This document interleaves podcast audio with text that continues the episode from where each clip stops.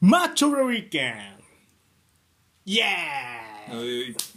ということで、マッチョ・ザ・ウィーケンで毎週ね、私、インテリストとさん、そしてお相手、マイファンポールです。はい、えー、と我々が試合をセットして、その感想戦を行うマッチ・オブ・ザ・ウィーケンドのコーナー、はい。はいえー、と今週は FA カップ決勝、うん。マンチェスター・ダービー、いはい、ということで、マンチェスター・シティ対マンチェスター・ユナイテッドの FA カップ決勝を語りたいと思います。うん。はいということで、まあまあまあ、スタメン、あれ、どうのこうのないんです、ホームどうのこうのないんですが、はい、この2チーム、スタメンから発表していきたいと思います。はい、えー、とまずはじゃあ、マンチェスター・ユナイテッドから、はい。はい、4231でしたね、えーゴールキーパー、デヘア、えー、フォーバックミーからワン・ミサカ、バラン、リンデロフ、ルクショー、うんでボランチ2枚がフレッジとカゼミロ。うん。はい、でトップ下エリクセン右ブルーノ・フェルナンデス左にサンチョ、うんでワントップにラッシュフォード、はいはいはい。はいという感じでした一方のマンチェスターシティ、はい、ゴールキーパーセカンドゴールキーパーでしたねオルテガ、うん。はい、でフォーバック右からウォーカーストーンズディアスアカンジうん。はい、でアンカーが、えー、とアンカーというか、まあ、ダブルボランチが、えーロドリと、えーギュンドアンうん。で、えっと、右ベルナード・シューバー左グリーリッシュの、まあ、トップ下デブライネでワントップにハーランドうんというような感じでしたかね、で、はいもちろはいはんい試合中ボール持ったら下変して3バックになるというようなうん。ストーンズ上がるシステムでしたねうん。うん。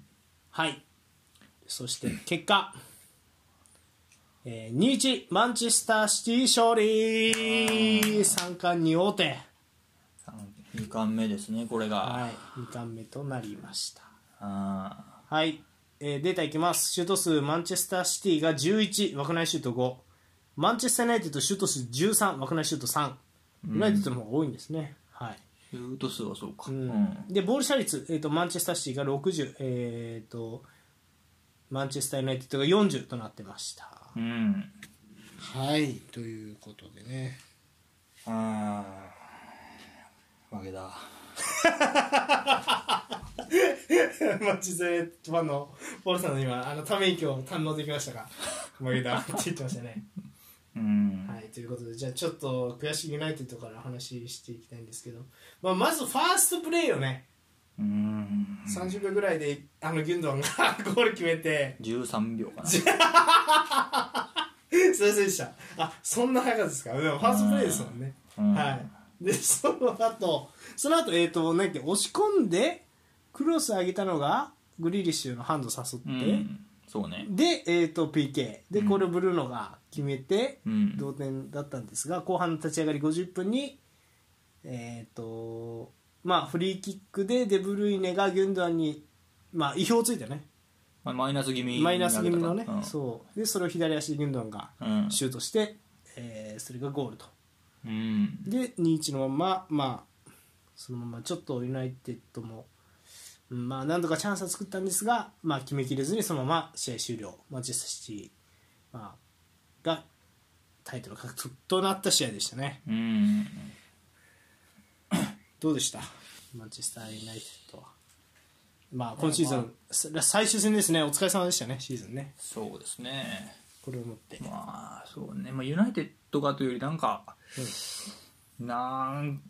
なんとも言えん試合やったなって感じやらなんかうんなんかあのファーストプレーとうんセットプレうんーのあのシュートうんで決まっちゃうあの感じの試合やったななんかうん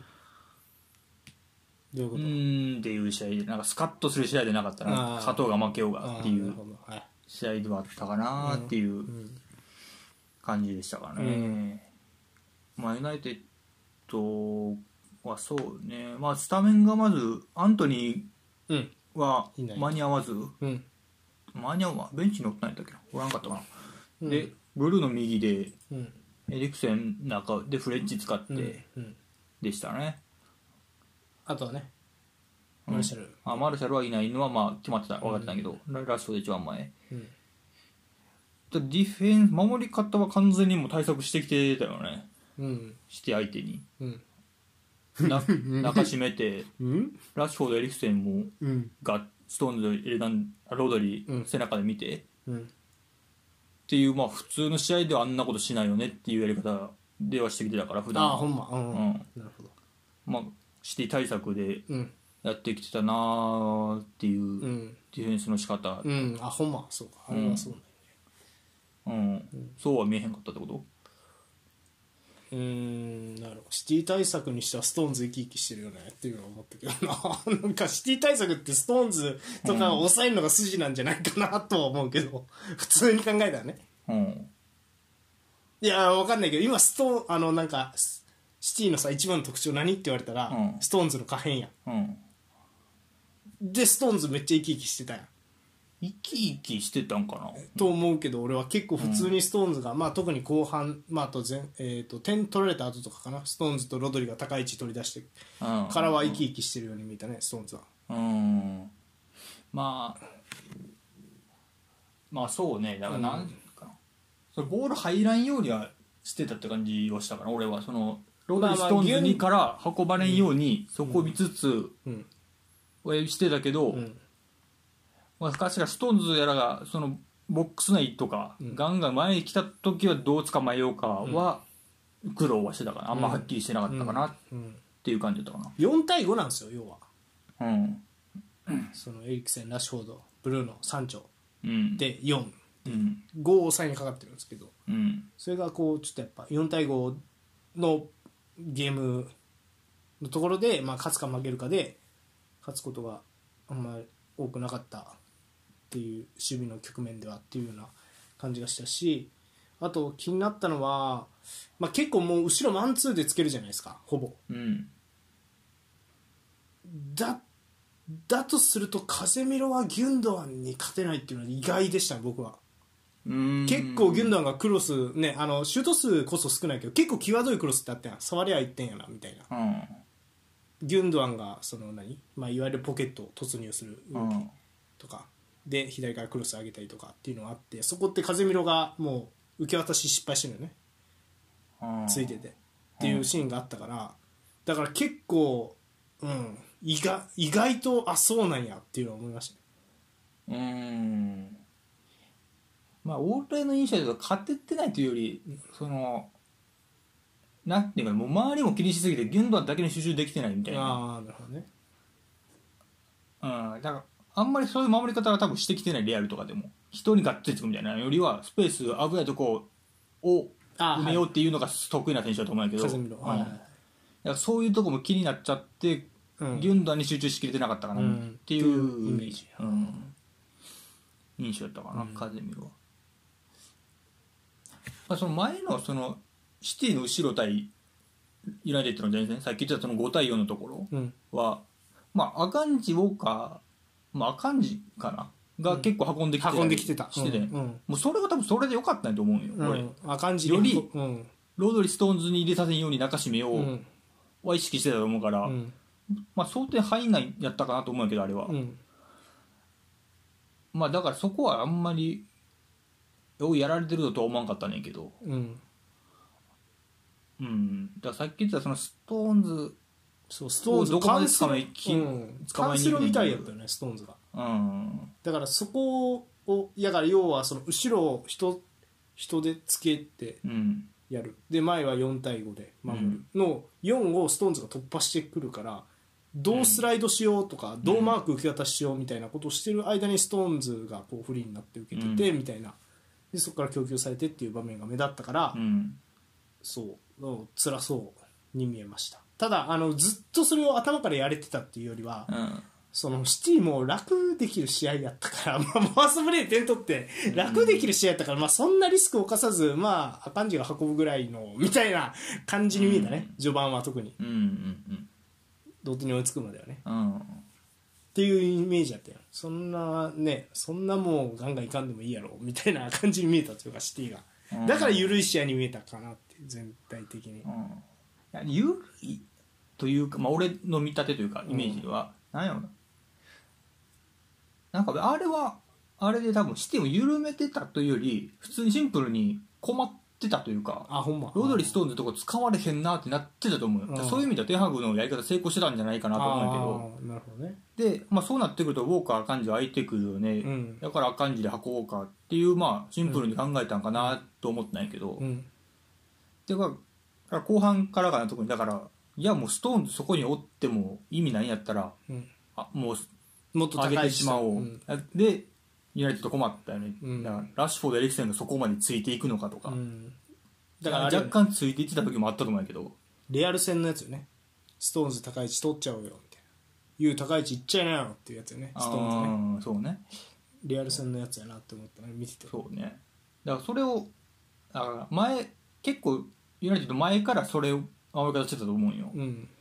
で運ばれた後ハーフウェイラインまで来た後もその同じような守り方してたうんあここでも同じやり方するんやと思ってうん運ばれたけどうん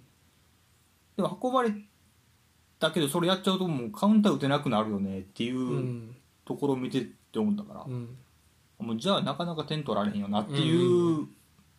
ジレンマというか、あに入ってたかなっていううんイメージだったなあうんうん、だからそんなに悪くなかったかなとも思うんやけど俺も別になうんまあまあここまで言ったけどあのなんやろそんなにいやどうなんやろねもうセットプレーもしゃあないよなだかフらあァーのストプレートなもうやだかられら方があれってうんマいジうでのながちょっとなあれなんよなだから、うん守りきれたやんっていう逆に言うとなあ普通にやっときゃやったもんね、うんうんそれ分からんでもない使われうん1点も与えないこともできた可能性はあったようなうん感じだったよねっていうことよねそうねストーンズにそれやられて確かに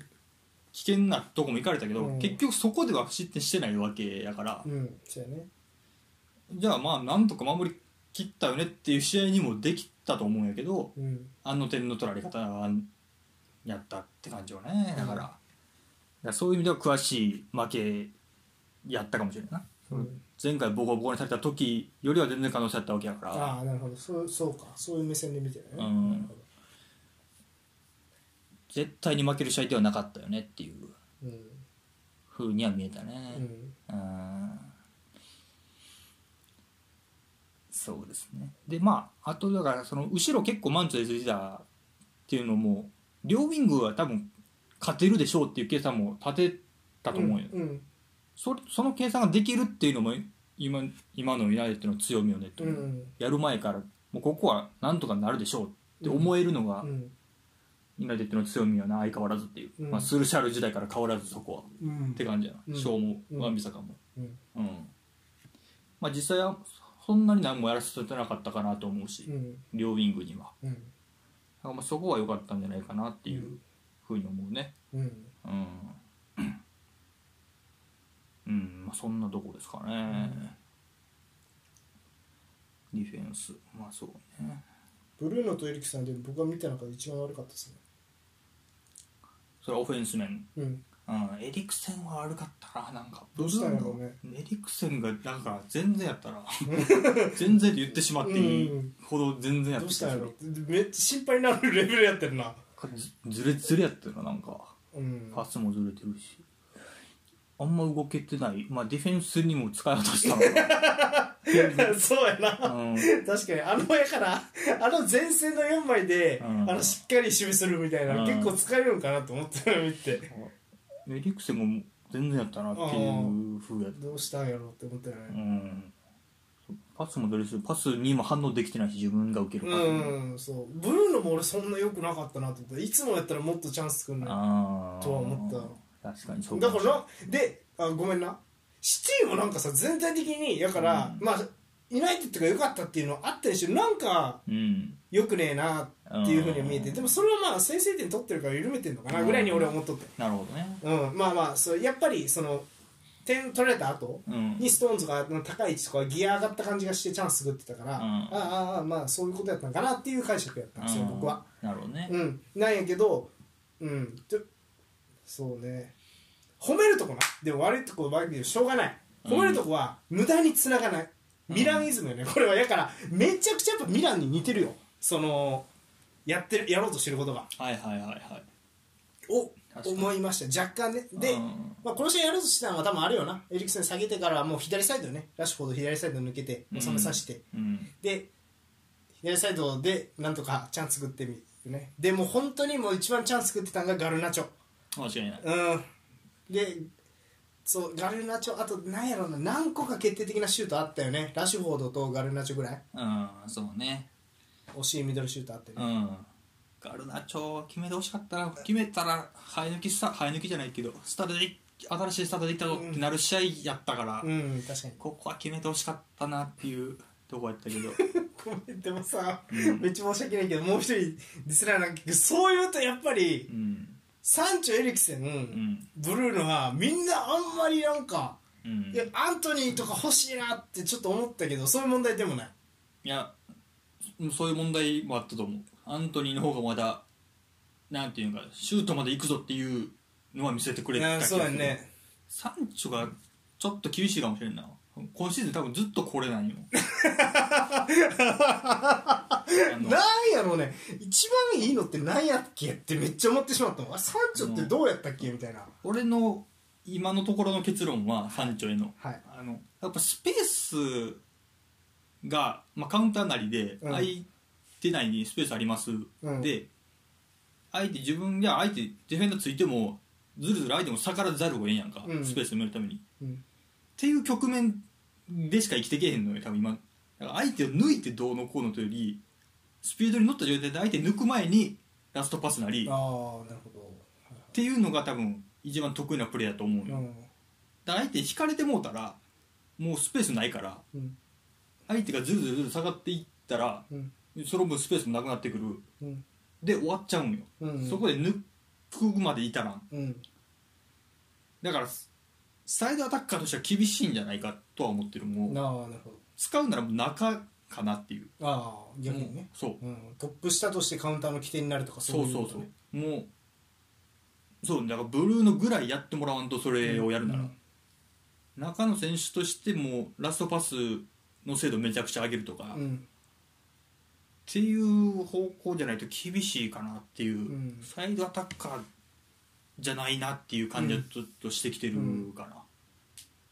こあのアントニーを見ると余計ってことかアントニオえアントニーを見ると余計そうなるって感まあそうねアントニーもの方がまだその1対1仕掛けてうんなんとかするぞは見えてくるから、じ、うん、シュートまで行こうとか、ねうあとアントニーはあのカットインとダラット使うが両立できるんでそこが強みっすよね、まあ、ブラジル人だなって感じはするんやけどさ、うんそそのじりじりじりじり前を詰めはすんのよディフェンダーとのうんボール持って、うんただそっから特に何もできないっあー ていう場面をもう散々見てきたな あー今なシるほーズどン、なるほどねそうかそんな細かいところまでありがとうございます、うん、だから中で勝負するしかないんじゃないかなっていう感じがするかな、なるほまあでもあとはそれこそ右でアントニー持った時にもうだいぶ右まで寄ってきて関わろうとかっていうのも後半結構あったよど今あっシーズンたあったあうっんだかた、らそういうのはまだいいかなと思うけど、んサイドこの試合も張ってさ左ガルナチョ入った時にさ、うんサンチョさすごいガルナチョ周りにさ、うんうん動いてたけどああいうこうポジションレスな動きで周りと絡むみたいなのは、うん特に2列目の選手同士で絡むみたいなのは好きそうやなと思っうん、うんそうやね多分そそれの方がまだ生きるかたらうんっていううん、マジでもうサイドアタッカーとしてならガルナチョの方が全然期待感はもうあるうん今シーズうンん見てる限りうんだからうーんだからサンチョもちょっと厳しいなっていううシーズンやったかな、俺が見てる限りうんでまあ、うん、この試合もそうやったかなっていううんところかな、感じなるほうんそうやな まあでもガルナチョは良かったねどガルナチョいいですねあーいいですいいですいいと思いますあとあのす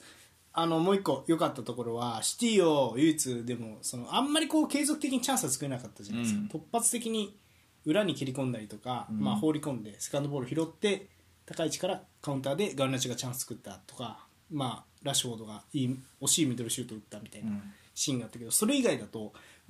いやーもう最初から使っとけよって思いますよねやっぱりあの ベクホルスト、うんいやめっちゃいいなやっぱうんそうねって思ったであの最後のさ謎のあのチャンスえマクトミネンやっけあれが外はいはいはい突っ込んできたり突っ込んできた、もうああいうドロドロの戦い方しかねえなっそうやなていうのを思ったよねうん確かにそうだなまあ最後は結局ああいうパワープレイにはなってくるみたいな感じには、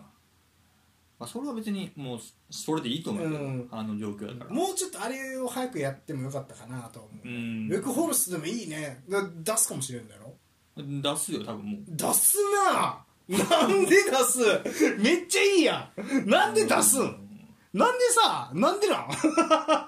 ん もっとあ金とか何がその一番いいと思った収まるあー何かを起こせるまあおっさまあそうかおさんまあそうね収まりはするけどまあすうんそんな収まってたかうん俺は収まってたっていうよりは、うんまあ当たっあのなんていうの的ができるから、うんだからまあその後のセカンドボールも競り合いやすかったよなっていう感じあーまあ頑張りはするやろやろうんだそれじゃ物足らんのよなもうあ本当ああなるほど収めてほしいしっかりもうその役割をするならなやっるほどねぱ優勝狙うならあああーっていうことじゃ うかないやななるほどそんな厳しいん、うんなるほどねまあでもなんかあとあとはですねなんやろうんでも俺そんなねそんなあの悪い印象はないようんなんかちょっとでも悪い選手は目につくなって感じだったうんそうだね うんそうですねまあでもすすちゃんとまあしっかり対策立ててそれなりに俺は機能してたと思うからうんうんそんなにテンハグは悪くなかったんじゃないかなと思うけどね結構押し込んだ後も容赦なく放り込んでたんですよ、うんあのラッシュフォードワントップの時にもあの、うんユナイテッドがうんもうためらわず、うんそれがそのハーランドカウンターを生み出さなかったのかなと思う結構割り切ってはいはいもう押し込んだら放りり込むみたいな なんかうなるんほど無駄にこうサンチョの足元つけてとかっていうことあんまやってなかったから押し込んだらあーそこも、うん、割り切ってんだなっていうのはちょっと感じたまあまあまあそのうまく点取れてないからなんとも言えんけどね、うんうんっていう感じかななんかそうだからあのセットプレーでやれるのはねなんか心が折れてるような気がするというかなんなんやろうなあれなうーんまああれねあでしかもトリックプレーやしねうんやっぱなんとかあのシュートコロコロシュートなんとかできたんじゃないと思ってしまうのどうしてもあ見えてななかったよなデヘアとしたら、そうあのそう見えてたら多分あもっと反応早いやろううし、んデヘアやったら止めてるやろと思うから、うん見えてなかったからしゃあないと思いたいんやけど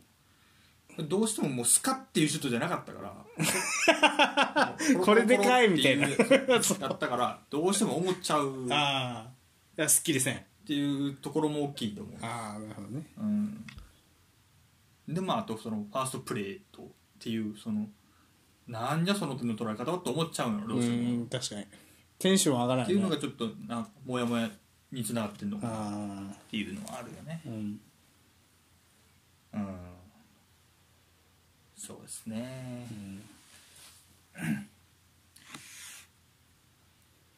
っていう感じかなうんはいまあまあ以上ですか一旦ユナイテッドそうですねはねでうんシティはいかがでしたシティはそうねまあ、まあ、スタメンはまあオルテガのとこぐらいかなうんベ、スまあまあいつもどうじカゃないッのプは、うんいつもカップ戦はねセカンドゴールキーパー絶対使うからね、 FA カップもずっとオルテガで来てたみたいだから、うんまあそのまま行ったってう、感じだなんもうそれあれですよねバルセロナ時代からですよねペップは、うーんそうかうん、ピントとか使ってましたねバルセロナ時代ああまあ、あとはベストメンバー、まあウォーカーとはかんじゃったね、うん両サイドは、うんあの後半のあのストーンズ高い位置上げて、うんベナード・シーバーを逃げてくるはいはいはいはい降りてくるやつちょっと、そうん、でついてったらデブルイネが裏ついてるはいはいはいフレッジついていくうん倒すでそのフリーキックデブライネからギュンドアンやからまあ伏線ではあるなみたいなうんそれ多かったやんなるほどそう後半それやったねうんあれ怖いなっていう感じがしましたね引き出しといて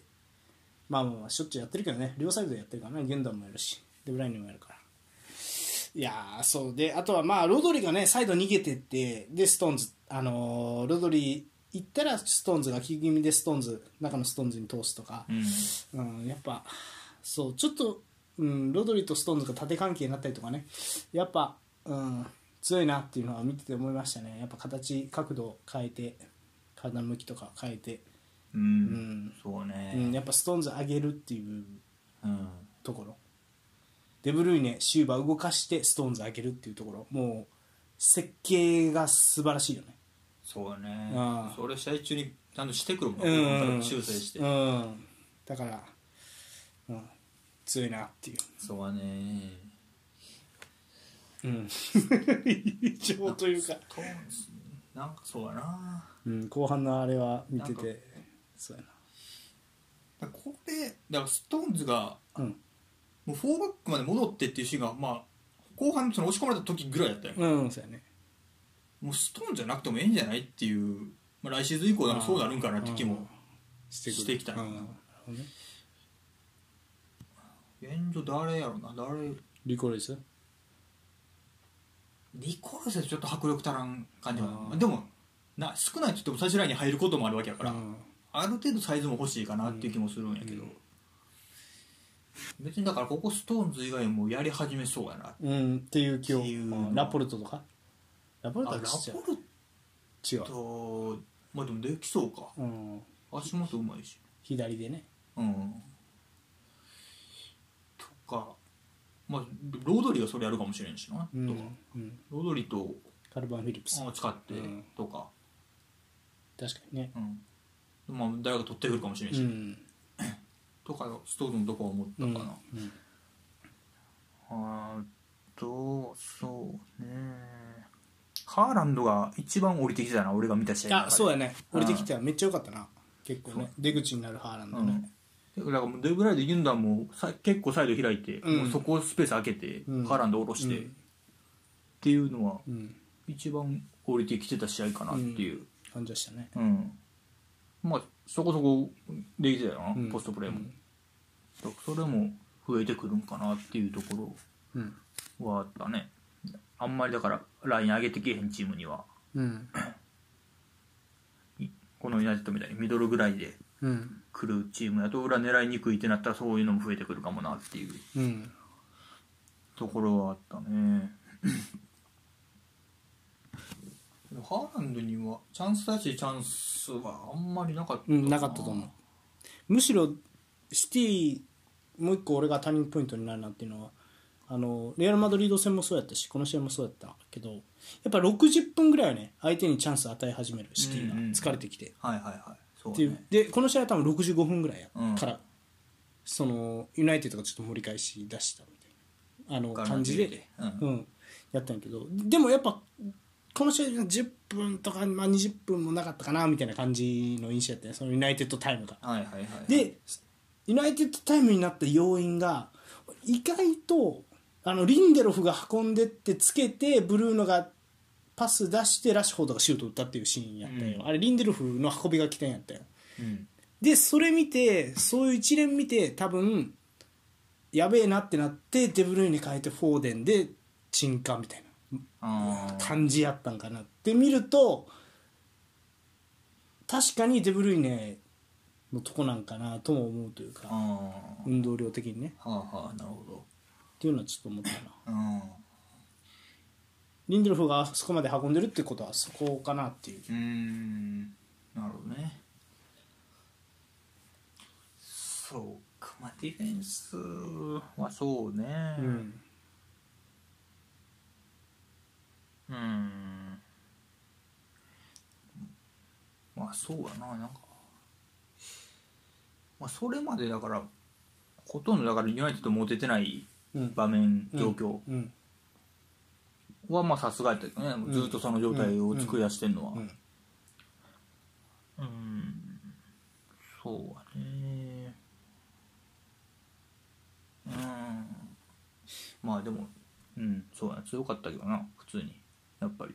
うんうん まあまあまあそうやねんけどでもなんか、うん、そのちょっとやっぱその時間帯に隙ができるっていうのもちょっとやっぱ自覚的なんだなとは思ううんだからそのし手早い処置で鎮火してあのガルーナ町とか、まあ、チャンスは作られたけどまあまあまあ最小失点1点に抑えたというかそうねっていう感じやったかなと思あうー逆に言うとシティ側はだからそこはすげえなと思ったとうんなるほどと思わされましたね参りました本当にでうーんそうでそういう意味で言うとデブルイネとウォーカーはあんま本調子じゃなさそうだなっていう印象でしたねなんかね確かうにんなるほどねうん、っていうような感じはしましたね、あうん、なんでなんか全体的にこうちょっと厳しいんかなっていうような感じはしました、ーうんそうですねまあこんな感じかなハーランドこの停戦ですなうん、そう。で、ハーランドはやっぱり多分な、ちょっと、ユナイテッド、あ、ユナイテッド戦はちょっとやっぱ、うんハーランドが生きるような展開にならなかったなっていうのがあって、まあ厳しかったのかなっていうような印象ですかね。うんで、やっぱり、うん。で、そうですね、次は、最後、インテル戦なんですけど、あ決勝ですよ、こっちもあのウェクフォルスト入れられてちょっとシティバタバタして結局ねセンターバック2枚入れてたじゃないですかラポルトとアケトうんうんみたいな、それ見てるとやっぱりそその何か起こすことが大事なんで やっぱり事故なんかなとかって思ったりしましたねあーインテル目線で言うとあとムヒタリアンがね練習復帰したんでおおこれでどっち買うか分かんねえよっていうのは見せれるかなと。なるほどねうん、まあでも普通に考えて守備的というかねあのいろいろ考えていくんであれば、まあ、チャノハノールスタメンでで点取られた時用にムヒタリアン残しとくっていうようなこともあるかなっていううん感じでしたね。なるほどうん。そうですねまあでインテルの守り方やって多分ウォーカー幹事がまた同じ運んでくる展開もあるかなって感じはあるすあよねるあるけど5対5になってストーンズどうすんねん問題は出るから後ろディフェンスライン5枚とうん相手がデブルイネ、軍団ハーランドで右のシルバー左グリーリッシュって5対5を作っといてそこにストーンズが張り込んできてストーンズ誰がみんな問題みたいなことが起きるからだから左の多分インサイドの選手なりは大事だよっていううん感じはしますね。そうね、うんそこやねうんうん、そうやねどうするか532やもんねインテルがうんうんそうねやっぱ中盤3枚の秋をデブライなりビュンドアンなりが使うのかそれとももうそのままウォーカーとか感じが上がってくるのかっていう感じだよね。んで食いついてきたところからボールつないで崩していくみたいうんな感じなんやとは思うだからそそうねこはインサイドハーフが頑張って出続けられるかも、あまあ、もしくはまあ3バックの脇野選手が出ていった時にちゃんとマーク受け渡せるかとかねウィングバックでもいいけどなんでちょっとそこの攻防サイドバックの入り口というかなそこがまあ攻防戦になるのかなっていう感じはしますね、ーうんでえっ、と、うん、なんやろ。なんせね、守備が硬いんですよ。このユナイテッド、ユナイテッドじゃないしマンチェスターシティは。うん今までのペップのチーム史上、一番か守備いいんじゃないかって俺はうん前も言ったんですけどう、んなんでね、そこをなんとかしたい。 なんか抽象的やけどう。んうん、そこをちょっとやっぱ叩きたいんでやっぱそうなってくるとうんやっぱエリア内の怖さのあるラウタロとあと高さのあるルカク、うんそうだねそのコンビでいくのかまあねスペースつけるスペースもつけるしボール綺麗なボールだったら収めるマンルカクとラウタロでいくのかうんでもう本当にね最終戦あったんですよマジで最終戦60分出場したのがルカクでその後30分ぐらいがまあジェコあ違う、うんえ待ってルカクはほぼフル出場やったかなでジェコが60分ぐらいジェコとルカクが同時に並ぶみたいなシーンもあってそうやそうやそうやなんで本当にどっち使うか分かんねえなっていううん感じでしたなるほどね まあそうか、うん、前、まあ、とりあえずラウタロとどっちかが2枚おるからうん、そこでなんとか何かが起きるか、時間作れるかファールもらえるか、うんファールもらえたら大きいよなやっぱりそこでグッと下がるしなやっぱり、うんラインうんそうやねもうそっからもうなんとかつないでサイドからボーンクロス入れたらまあそうねディマルコがいかにクロス上げれるかみたいなうんでディマルコに食いつくようだとディマルコ周りでコンビネーションで崩していこうみたいそうだね、なうん、うん、感じになると思うんで、そうだね、うんいやーでもやっぱねちょっと一撃の殺傷能力はねやっぱハーランドさんというねもうう、んあとデブルイネさんっていうのはあうるんで、んそう心配なんですけどなんで結構そのコンディションもあるのかなとは思いますねデブルイネがこの試合 FA カップ決勝あんま良くなかったなってうん個人的には思ってるんで、うんなんかペップも言ってたねなんかあそこの試合前まで結構じゃあ最終節、うんその前の週かなううんもう休ませてたと思うんやけど多分、うんあんまりポジション良くない状態やうんみたいな、うん言ってたから、うんまあそれがどうなってるかうんやねう、んうんまあ確かにユナイテッド戦も結局カウンターが一番怖かったかもしれんなそのユナイテッドが何とか押し込んだ時の、ああなるほどねまあやっぱりハーランド・デブライネが襲いかかってくる、うん2枚とはいえっうんうんていうのが怖かったからうんそこそうやなその状態になった時にうん何とかできるか止めれるかうんっは結構ありそうだねて感じかなうんなんでまあ楽しみっちゃ楽しみですよねまあいやーもうマジで仕事手つかんわほんま になんも頭が回らいやーそうですねいよいよ今シーズンもんうーん最後しかも自分が推してるチームやねんけどさまあそのさまあ、もちろんインテル応援するんだけど、まあ、グラウディアラの CL 久々の優勝っていうのもストーリーとして美しいじゃないですか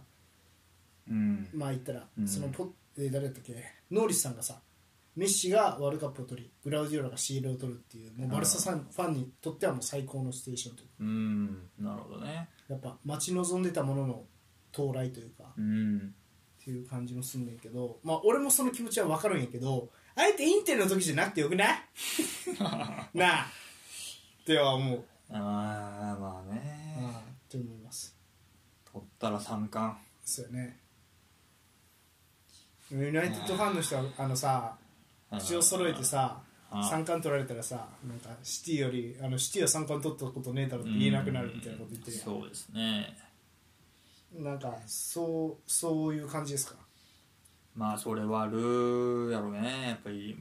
イングランド史上ユナイテッドだけやからねまだああなるほど2チーム目しかもお隣さんまあそうやなしかもファーガソンがメンタリティのないクラブだって悪口言ってるところかな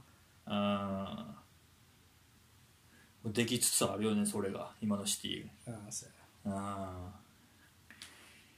いやーまあそうかなんとかインテル頑張ってやなうんちょっとねあの であのセットプレーに気をつけてほしい この試合見て思ったわあのあるぞ高さほんまにってやからよかったよ多分インテルとしてもこの試合うん一応見てるはずやからそらそうだねこういう点の取り方もしてくんだぞっていうのが分かったからよよかったよそうだねうん確かに思っても俺もあるなぞっていうそうそう思ってもなかったことよねこの綺麗な崩しだけじゃねえぞっていうあ確かの、うん、泥臭いゴコロコロゴールで点決めることもあるわけやからいうんやそこにも注意すなあかんあのさごめん全然は関係ないねんけどあの普通にフリートーク気味にさあペップも言うとったの多くないさっきなえそのニュースで追いかけてんのそのペップの発言をシティの話見た後結構ポールがさ「それペップ言うとったわ」みたいなこうニュースで見たわみたいなのが多いねんけど、それ記者会もう普見通に流れてくるニュースになってたらあの別にそのあほんまあー出てきたら別に呼んでるってだけだけどなあーそれがやっぱペップが多いんじゃんシティが多いんじゃん別府のあ今シーれズンあのその何その後の記者会見のやつが結構流れてくるってこそうねだかあーらどんだけペップに世間が注目してんやろなとああなるほどニュースになりやすいのがペップっていう形あなあんじゃなんんかポールさん的にこう見直してこうちょっとペップ語録を集めてるわけではないのね俺まそあ別にペップを注目しようっては別にないよあないああなるほどね、うん世間の注目が集まってるからそれがポールにうんそうちゃうかなああなるほどそうかそうかいやそうか俺ちょっとあんま見たことなかったからさあとなんかそうねでああとごめん最後にマンチェスター・ユナイテッドなあのマンチェスター・ユナイテッド先週の総括でポールさんが誰が抜けてもなんとかしようねんみたいな話をしたじゃないですかテンハーグさん、はいはいはタスクがシンプルなんよマンツーベースでいうん分かりやすいう多分、んはいはいはいゆえにって感じがするうんまあここまで分かりやすいというかガマンツもまあまああまあまあするときはするけどうん明確に、まあ、シティ大会やったと思うからこの試合は、うんまあ、珍しいけど確かにマンツー気味ではあるからもともとね、うんだからタスクをわシンプルなタスクで渡しやすいっていうのはあるよねうんなるほどねだから誰が行ってもうんうんフィジカルと戦闘能力さえあればなんとかなるうんうんはいはいなるほどっていうのはなんとなく思いましたうんそれがテンハーグマジックなんかなとうんで来シーズンもこの戦い方なのかに注目やね、うんいきなりつなぎ出すかもしれないしまあ、だからディフェンス面はだから確かにそうかもしれんなと思うねだかうんうんらオフェンス面はそうはいかんやんやっぱり人変わるとそうやな確かにそこは人れぞにうんれ特徴違うから、うんだから実際多分失点数そんな多くないんやけど、うん得点数が少ないやっぱりうん上と比べると断然少ない、うっんていうところをなんとかできるかな、あうんああとはマルシャルに代わるセンターフォワーまあ、マルシャルがシーズン通してやってくれるならそれでいいんやけドど、うんでもなかなかそれをが難しいからうんで、まあ、もちろんケイン来るならケインの方がいいしうんっていうところやな、うんなるほどなまあうんなるほどいやー、うんまあまあまあでもまあ確かに、まあ、テンハグのねシティ対策とそのシティの対策への対策っていうね、まあ、よく見る光景ではあるけどやっぱうりんそれが見てて、まあ見応えはありましたねただ点の取り方がうんっていう、うんそうそうねねはいということでインテルはねそうならないようにうん気をつけて、でうん60分うん60分まで耐えれればうんじ自分たちの時間帯が来るんでそうやなうん、なんで1-0にされたとしても60分までは2-0にされないみたいなうん戦い方でもいいのかもしれないなと僕は思いましうんうんそうねた、うん変にバランス崩すよりうん、耐えて耐えてで60分からの30分で勝負かけるみたいなうんもうなんかあの森保ジャパンみたいになってるけどんなんか終盤とかに勝負かけるみたいな立ち上がりとかなんかそういう感じでもいいのかなと思いますねうんそうねうんそうあともう一個選手交代もシティよりはいっぱい選手入れれるんでうんなのでそこも生かして60分からが僕はキーポイントそこまで耐えれるかがキーポイントだと思いますはなるほどということで以上ですかはいはいえー、それじゃあ以上「マッチョ・ザ・ウィーケンド」のコーナーでしたセリア結果発表はい10位のコーナー特別編としてセリア結果と我々の予想をうん振り返っていこうと思いますはい終はいということで、わりましたかセまあ、リエ終もわってたんですけどまあねちょっ終わってだってもう先週末やろとまあまあそうねいやでも優勝とかはまあ決まってたわけじゃないですか、まあでも順位ちゃんといってなかったか最終順位はそうだね最終順位位終わってすぐやもんだっそうてこそうれそう今失週礼しましたということでじゃあそう最終順位いっていきましょうもちろん優勝はナポリ勝ち点90乗せましたねおめでと五大リーグ最多らしいねうおおそうなんや勝ち点90へー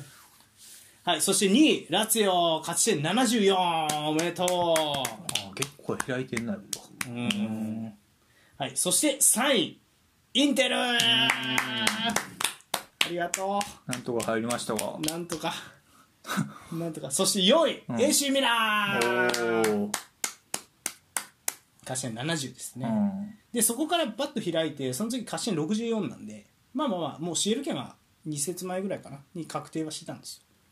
まあじゃあユールのあの件で決まった感じよねそうですねうんはいで、えー、と4位あ5位がアタランタ勝ち点64あで6位ローマ勝ち点63あうんで7位がユベントス勝ち点62とただ、まあ、うんマイナス10というねなけりゃ3位かそうですね4位かで結局ね8位まで上がってきましたフィオレンティーナこれもまあ良かったんじゃないですかで9位ボローニャマルコ・モッタ監督のっていう感じですねで10、11位が両方ともガスペッリーニの弟子ですねっていうのも面白いはいどこよえ何あいや10が10位がトリノ11位がモンツァと、うんトリノもまあ現役時代ガスペッリーニのもとでプレーした人が今監督、うんでモンツァも今ガスペリーの元で現役時代プレッシャーした人が監督で343をやってるっていう、うんガスペリーニ一派ですねこの彼らはねはいっていう感じですそう人人名は言ってくれた方がありがたいんやけどあなたはそれ前から思ってたけどああえっとねイヴァンでもしまあまあね、うんイヴァン・ユリッチとあとパッラディーニっていう人ですうんうんね、うんそういうの言ってくれた方がありがたいああほんま、うんあー情報として、んあーそうそういやでもどうせ知らねえだろうと思ってさ いやなんかちょっと言うのもあれやここねで勉強するのにだからああなるほどねそうそう、うんちなみまにあこのどうせ忘れるけどとおうやろ えそうやあのトリノの人はクロアチア人なんですけどセリエ歴はほぼめちゃくちゃ長くてそのまんまもうセリエ A にこう居ついた人みたいなイメージですね現役時代もセリエ A はいコーチ経験もセリエ A みたいな人が居ついてそのまんま今トリノの監督やってて確かプレミアの監督の噂もあるような人ですね343万通みたいなうんはい、でモンツァのモンツァはねもちろんあの、まあ、元 AC ミラン会長のねあのベルルスコーニらがこう経営するようなクラブででそこのねユースで監督やってたそのパッ、えー、何やったっけな正しくは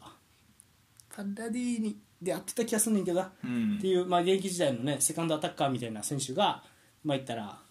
今監督になっててモンツァので343うんで躍進という。なるほどはい。 全然考えてそういえばボローニャの監督もマルコモモッタなんですよ。あのイタリア代表の丸こもったあマルコじゃないあえっとチチアアゴゴモモッッタタそうなんですけど、チアゴモッタブレイクさせたのガスペッリーニなんですよ。お ー多岐に影響を与えた滝に影響を与えてる男がガスペッリーニ。うん はい。なんてねあガスペッ感リーニじ。うん。契約延長出てたあマジあそうなん。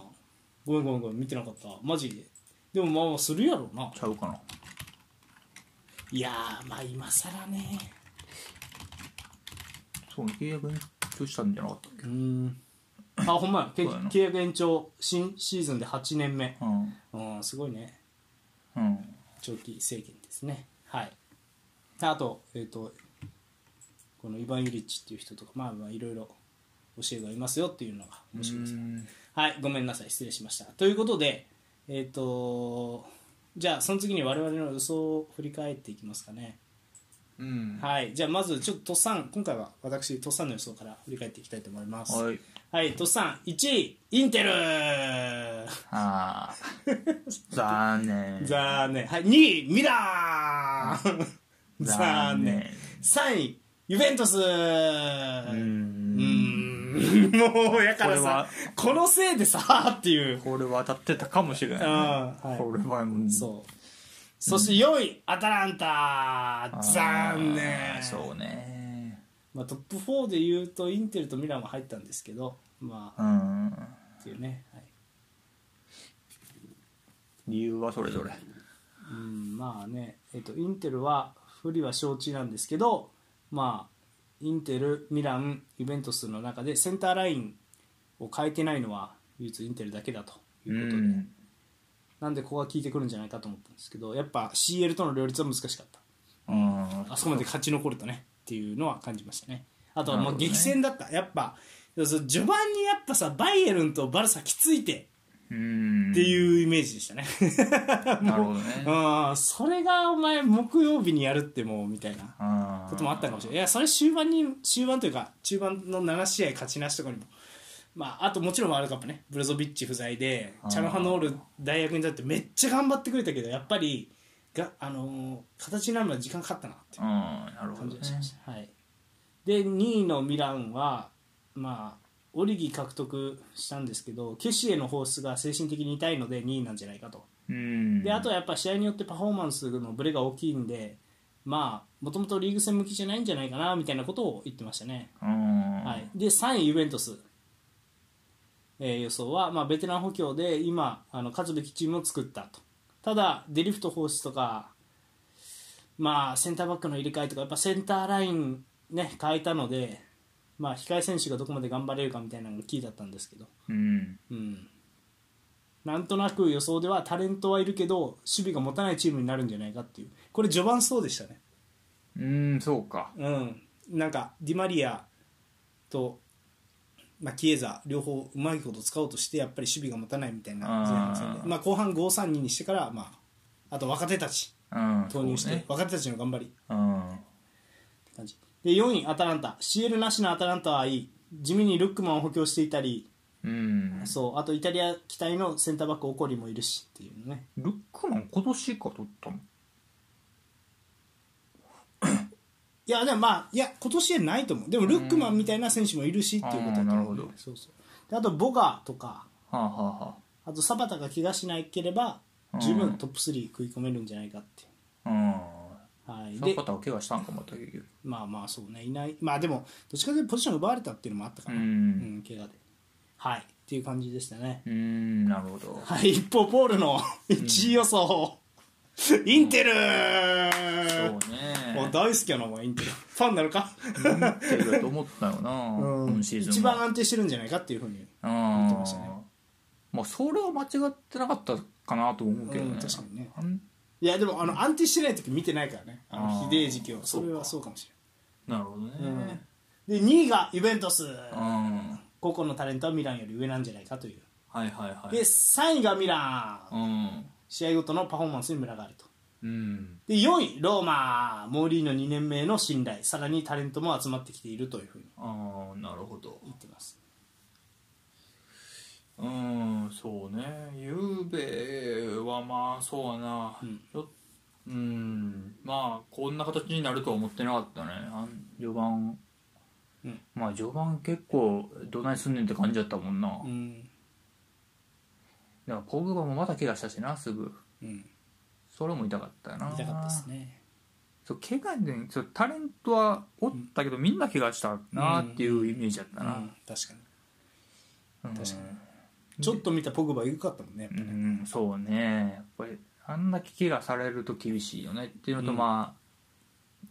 その勝ち点剥奪するとかはもううんちょっと誰もどうしようもないなっていうところだったな、ミランもまあそうね村は、うん、村あったな、うんしっかり村あって3バックにしてうん安定して、うん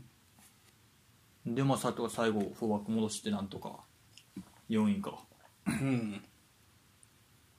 うんまあそう思うとまあ村あるなりに頑張ったかって感じやうんなうん4位ローマそうかもうローマにしてたんや 俺モーリーの2年目モーリーノ2年目での信頼、さらにタレントもいるのでローマ、まあ、ワイナルドゥムとかね、ポールが好きそうな選手がはいはいはいいはいたんで、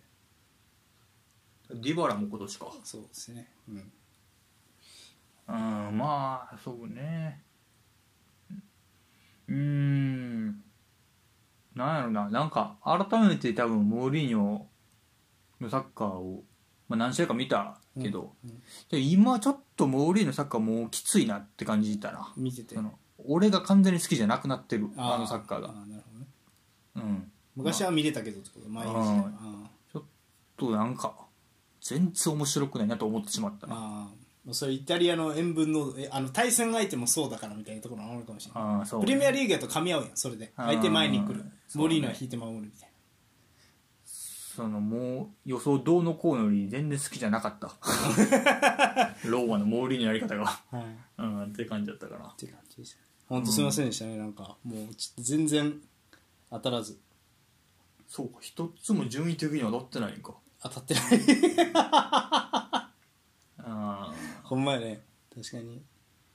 はいで、そうね一方ちょっとあの他の方のねあのお便りいただいた予想が、えー、と2件いただいてるんでそれもかん軽く紹介しようと思いますまずは、えー、とポテコーさんですかあはいはいはいはい、えー、と1位がミラうんー、はいえー、と CL では早期敗退するもそこからリーグ戦が優位になるみたいな感じでミランがまた優勝連覇するんじゃないかと予想、えー2位がインテル、うんえー、と今シーズンもミランとこう付き合ったいんじゃないかと,、うんはいでえー、と3位ローマポールさんと同じく、えー、と2年目のモーリーノプラス実力者の補強うんがで、えー、と4位ユベントス、うんはい、腐ってもタイということでユベントスはこの順位なんだかんだ CL 出場権は逃さないだろうというような予想でしたねなるほどはいでえっ、とその次平木さんリトリートタイムうんはいえっ、と予想1位がインテルうん2位ユベントスうん3位がミラン4位がローマ、はいはいはいというなこるとほどでねねはい、みんな結構ローマを入れてますっていうような予想でしたうんやっぱナポリを誰も入れてないというはい、でそれは僕の影響かもしれないんですけど僕のナポリ表は、ナポリは抜けた穴が多すぎるあうん大きすぎると、クリバリあでメルテンスあで、えー、とインシーねああだったのでまあそうボールポゼッションなど戦術を変えなければいけないレベルだと思うので難しいんじゃないかと言って言ったんですがもうこれは本当ね、キム・メンジェとラフマニの頑張りにもう頭を下げるうんっていうことですよねであとは、まあ、クバリャ・ヘツラ、えー、と結局 MVP になったね MVP でしたね、うんバラツいヘルやーこれはちょっと大当たりでしたね21歳グルジアアの、 1年目で大当たりも大当たりやったなうマジで、ん、いやーすごかったなこんな取るとはこんな活躍するとはっていうそうですねあとはまあラツィオもねやっぱまとめてきたよなサッリがね 2位やからうねん確かにねああやっぱあの、うん、まあこういう話をよく俺らするけどやっぱりサッリのやりたい戦術そしてサッリの言うことを聞く選手が集まってるクラブってなるとビッグクラブだとそれは違うってなるんだろうなっていうねうん実際サッリはねあのユベントス監督した時自分の哲学を貫き通すか戦術を緩めて勝つかっていうのを、うんコーチみんなでミーティングして勝つ方向を選んだらしいんですようんなるほどねなんでちょっとクリスチャン・ロナウドがいた頃のユベントスなんでクリスチャン・ロナウド・ディバラのツートップとかに形を合わせたっていうはあはあはあはあただやっぱ CL やととげ咎められて結局リオンに負けたんかなあーとかっていうのがあったんでねポルトやったかなリオンやったかな忘れたけどはいっていう感じでしたねあさっきね、うんそうかなんか知らん間にこの順位おったなってまあ俺の中ではそんな感じやなまあまあまあであのね結構ねインテルが安定し2位で追いかけてたんやけどやっぱ落ちてうーん気がつけばごぼう抜きしてきたよねラツィオはなるほどねって最い後う印象盛り返したうんかそうそうそうでやっぱ自分の型があるからやっぱリーグ戦強えわうんそれはっていう感じかなそううかんそううんはいって感じですそうかナポリラツィオを誰も入れられてなかったワンツ ーすいませんなかなかそうのうん荒れたシーズンやったなそうあれ思うとうんそうやねはいって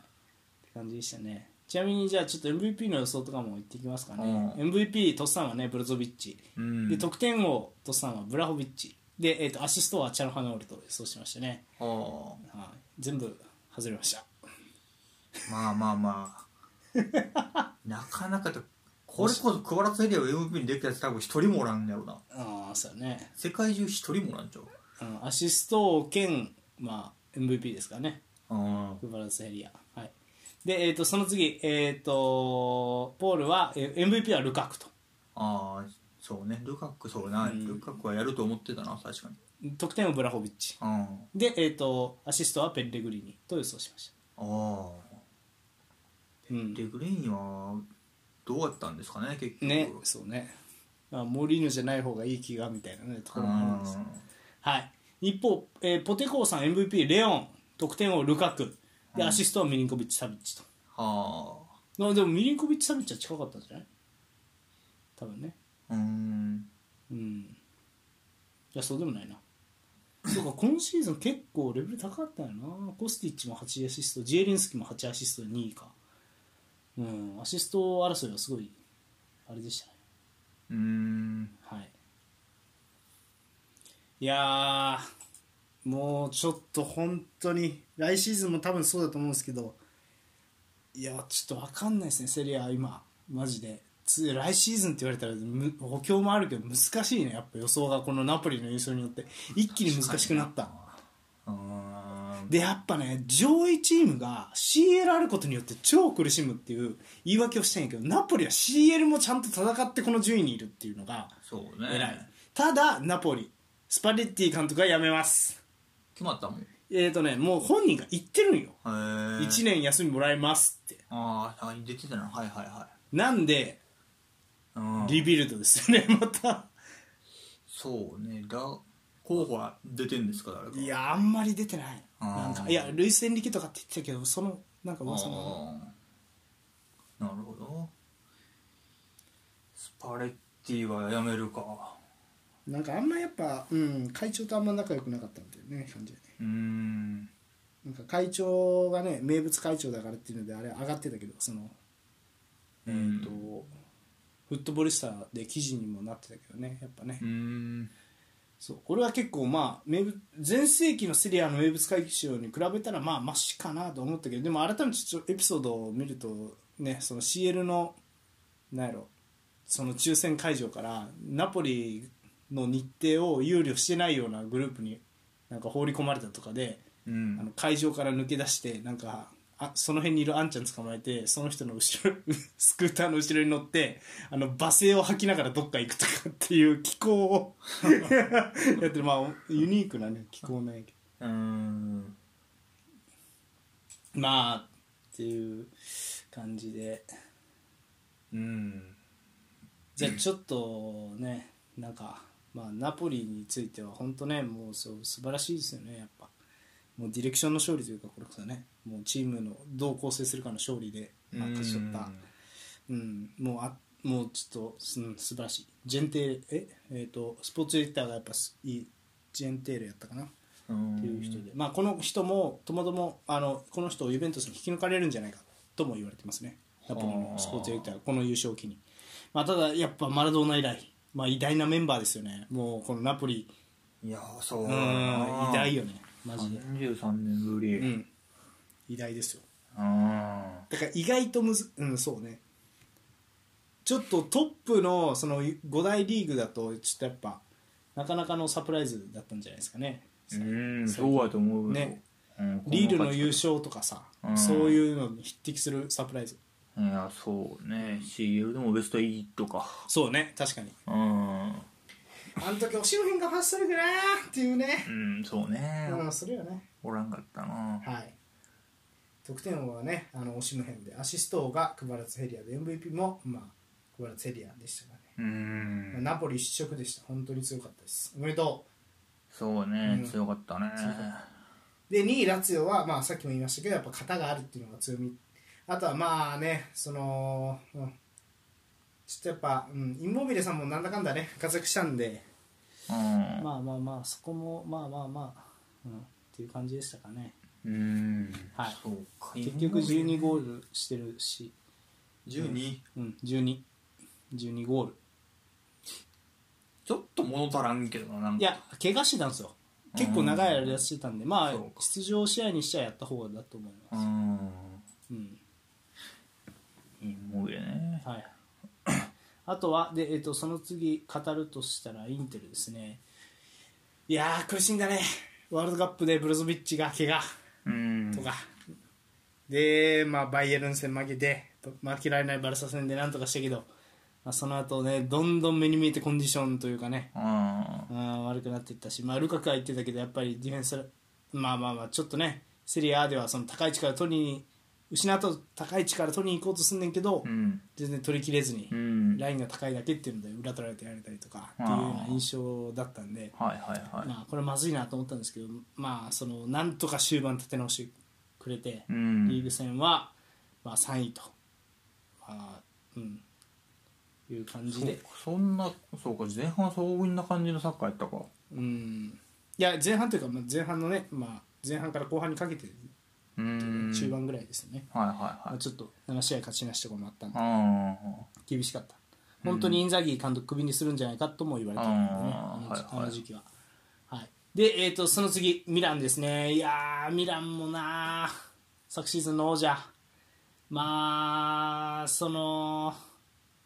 なんだろういろいろやったよねサヨンさんもやったしでまた戻してベナセルトップ下がはまってリ,、そうねリーグ戦もそれでいったらすそれとこれとは違うみたいなことになってねああそうかなかなか苦しいんだなっていろいろいじったけどなかなか苦しいんだそうはねいろいろいじってたよな、うんミラうんンミランが一番いじってたかな、イメージは、うんメンバーやら、まあ、フォーメーションやら、僕は個人的にサヨンさんが一番いいんじゃないかとは思うんですけどねあれで攻撃の形をこう明確にするっていうのは、うーんっていうふうには思いましたね、なるほどねはい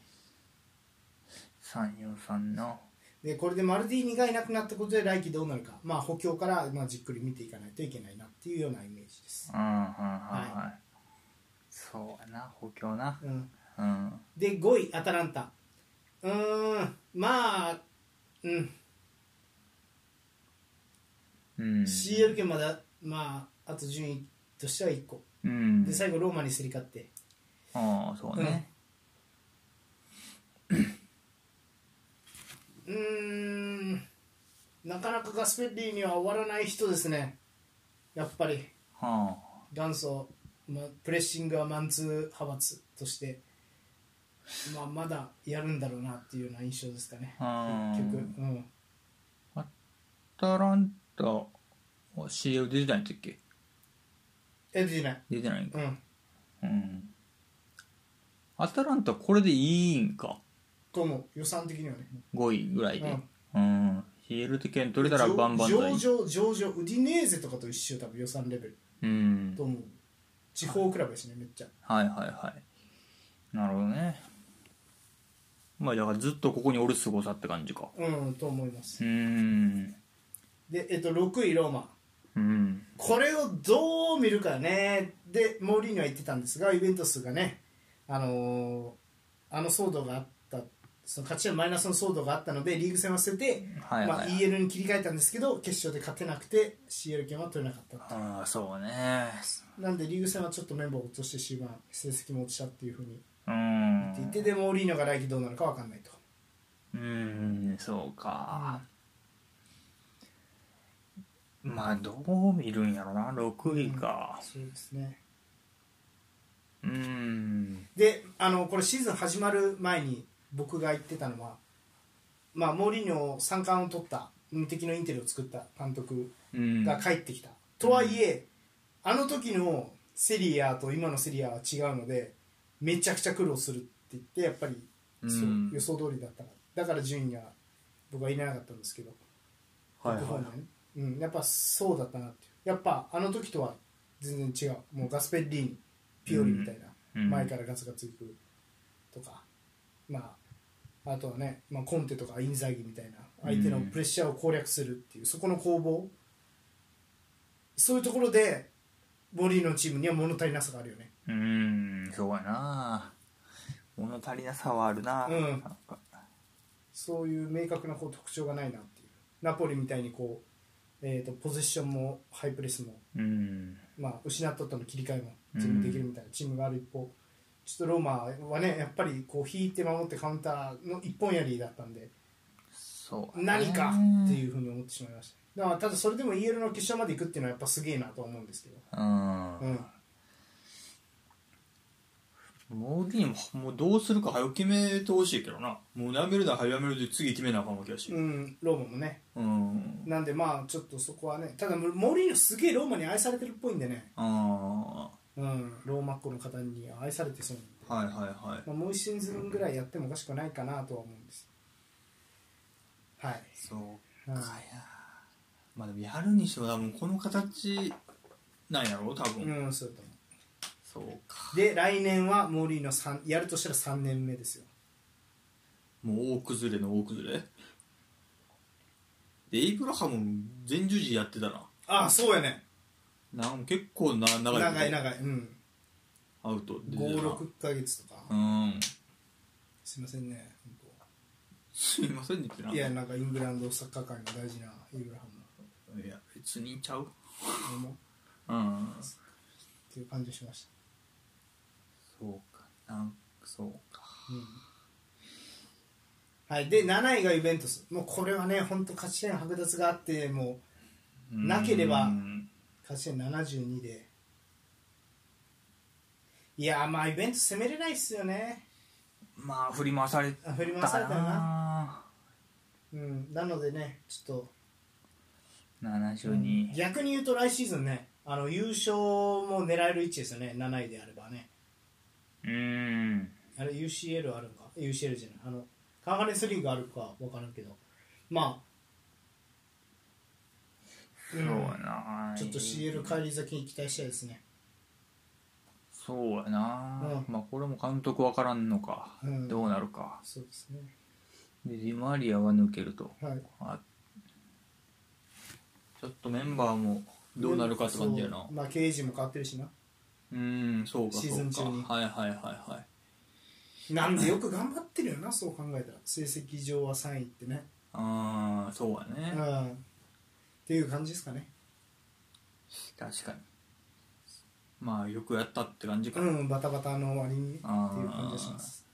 はいでえっ、とじゃあちょっと軽くあとは何やろ、まあ、ポールと同じく僕も降格組についてね紹介していきましょうまあえっ、とクレモネーゼはえっ、とコッパイタリアのベスト4まで行ったんですけど、まあ、残念ながら降格っていうのは、まあ、うんちょっとサプライズだったんですけどねで18位だったのがベローナベローナはエラス・ベローナはねもともとディ,、えー、とディマルコもいてあとは、まあ、結構いろんな選手がいたんですけどことごとく抜かれてうんで監督もね今マルセイユに引き抜かれてとかしたトゥドゥールさんっていう人がね、うんでそれでちょっとついにっていう感じですねあー降格してしまいましたねあのまあウディネーゼ系の監督を連れてきて確かどっちやったかな忘れちゃった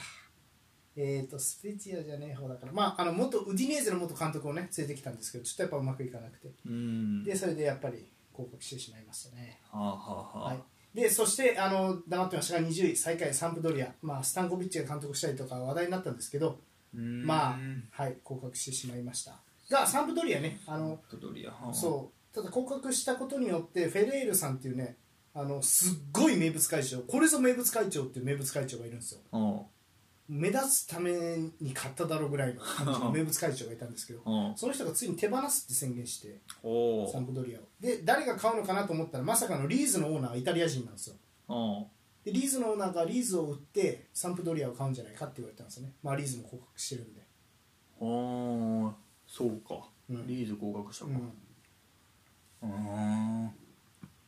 両方持つんじゃなくてリーズを売るんじゃないか買って言われてますうーんなるほどねはい、なんで、まあ、そういうのがね、まあ達成されれば面白いかなっていうような感じですかね。うーんはい、なるほどねうん、 まあ、でもまあ、いうん、そんなもんかな、うん今シーズンは。うんはい、ってことで、いやー、なかなか難しい、予想は本当、毎年難しい。まあまあ要素あーいや俺だってなぜか知らんけどプレミアの方が出てるから 全然ななんでだって思うわあいつもまあ難しいん難やしいよそんねだけ今のセリアはうんちなみに、えっと昇格してくるのがねえっと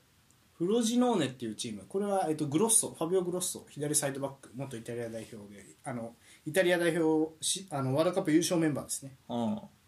その選手が監督としてセリアに帰ってきます、ーんであとはジェノアジェノアはねあのもともと,、えー、とブレシンっていうレッドブルグループの監督だった人が昨シーズン途中から指揮してでそのやってるサッカーがすごい評価されて2部に落ちてもその監督で徐々序盤は行ってたんですけどやっぱり振るわないっていうことで急遽、まあうんそのジェノアにも所属してた名ストライカージラルディーノお監督に据えておへえ昇格、ジェノはねうん、なのでジェラルディーノ懐かしいねなので僕がね現役時代見たことある選手が2人あーもう監督としてセリアに殴り込んでくるっていうまあモッタもそうでしたけどうんやっぱ新陳代謝早いですねセリアはねあーで元元選手が多いですねなるほどね、うんまあ確かに元選手多いな元有名選手が多いっていうのはまあまあ来選手で優遇されるんですよそこ取りやすいんですようんはいはいはいはいそうだから本当はあの優秀だけどライセンス取りにくいなんで俺が取れねえんだって例えばアンチェロッティの息子ってアンチェロッティのアシスタントやって長いうんだけど S 級ライセンスって言ってその監督するライセンスなかなか取れないんですようーんでプロ選手は結構スパッと取れるんでそういうところにもあるのかなとは思うんですけど、はあはあはあ、はい、でもまあこれ非常にうんまあ来シーズンもまあいろいろと楽しみかなっていううーん感じですであの最後にちょっとまあ未来の話をするとはいまた全くわからないんでナポリも監督変わるあでイベントスもどうなるかわからんあうんで僕のそのインテルはサイクルが終わるあと思いますでそうなってくるとずっとやっぱ型があるラツヨもしくはあー首脳陣変わったけどなんとかミランあうん復活のアレグリのままであれば復活のイベントスうんあたりかなと現状はなるほどねでもまあまあ難しいなやろむずいよね予想がこうナポリ優勝ナポリスパレッティさよならによってさらに難しくなりましたんでまあほんで主力も出ていきそうやしななんかナポリねそうね、うんまあオシムヘンうんとかは結構簡単に売ってもおかしくないようなクラブ文化なんでうんナポリがなのでそこもねただまあナポリはね、まあ、とりあえず今シーズン素晴らしかったいでやすね、素晴らしかったいや今までセリア見た中で一番強かったかもしれないこのナポリが俺結構10シーズンぐらい見てるけどああそれでも俺が見た中では多分一番強かったこのまあまだ2シーズンああだけどいやいやけどいやうんと思う一番なんか完成されてた戦術おがーなるほど前からのプレッシャーとか何でもできるなっていう感じがしましたはいはいはいうはいんああまあそんいやいや素晴らしかったね、うん今年はナポうリん強かったっていう感じでしたうんははいということで以上ですかいはいじゃあねまたちょっとね優勝したナポリについては特集などもしていきたいと思いますうんはいそれでは以上、えー、10位のコーナー特別編以上です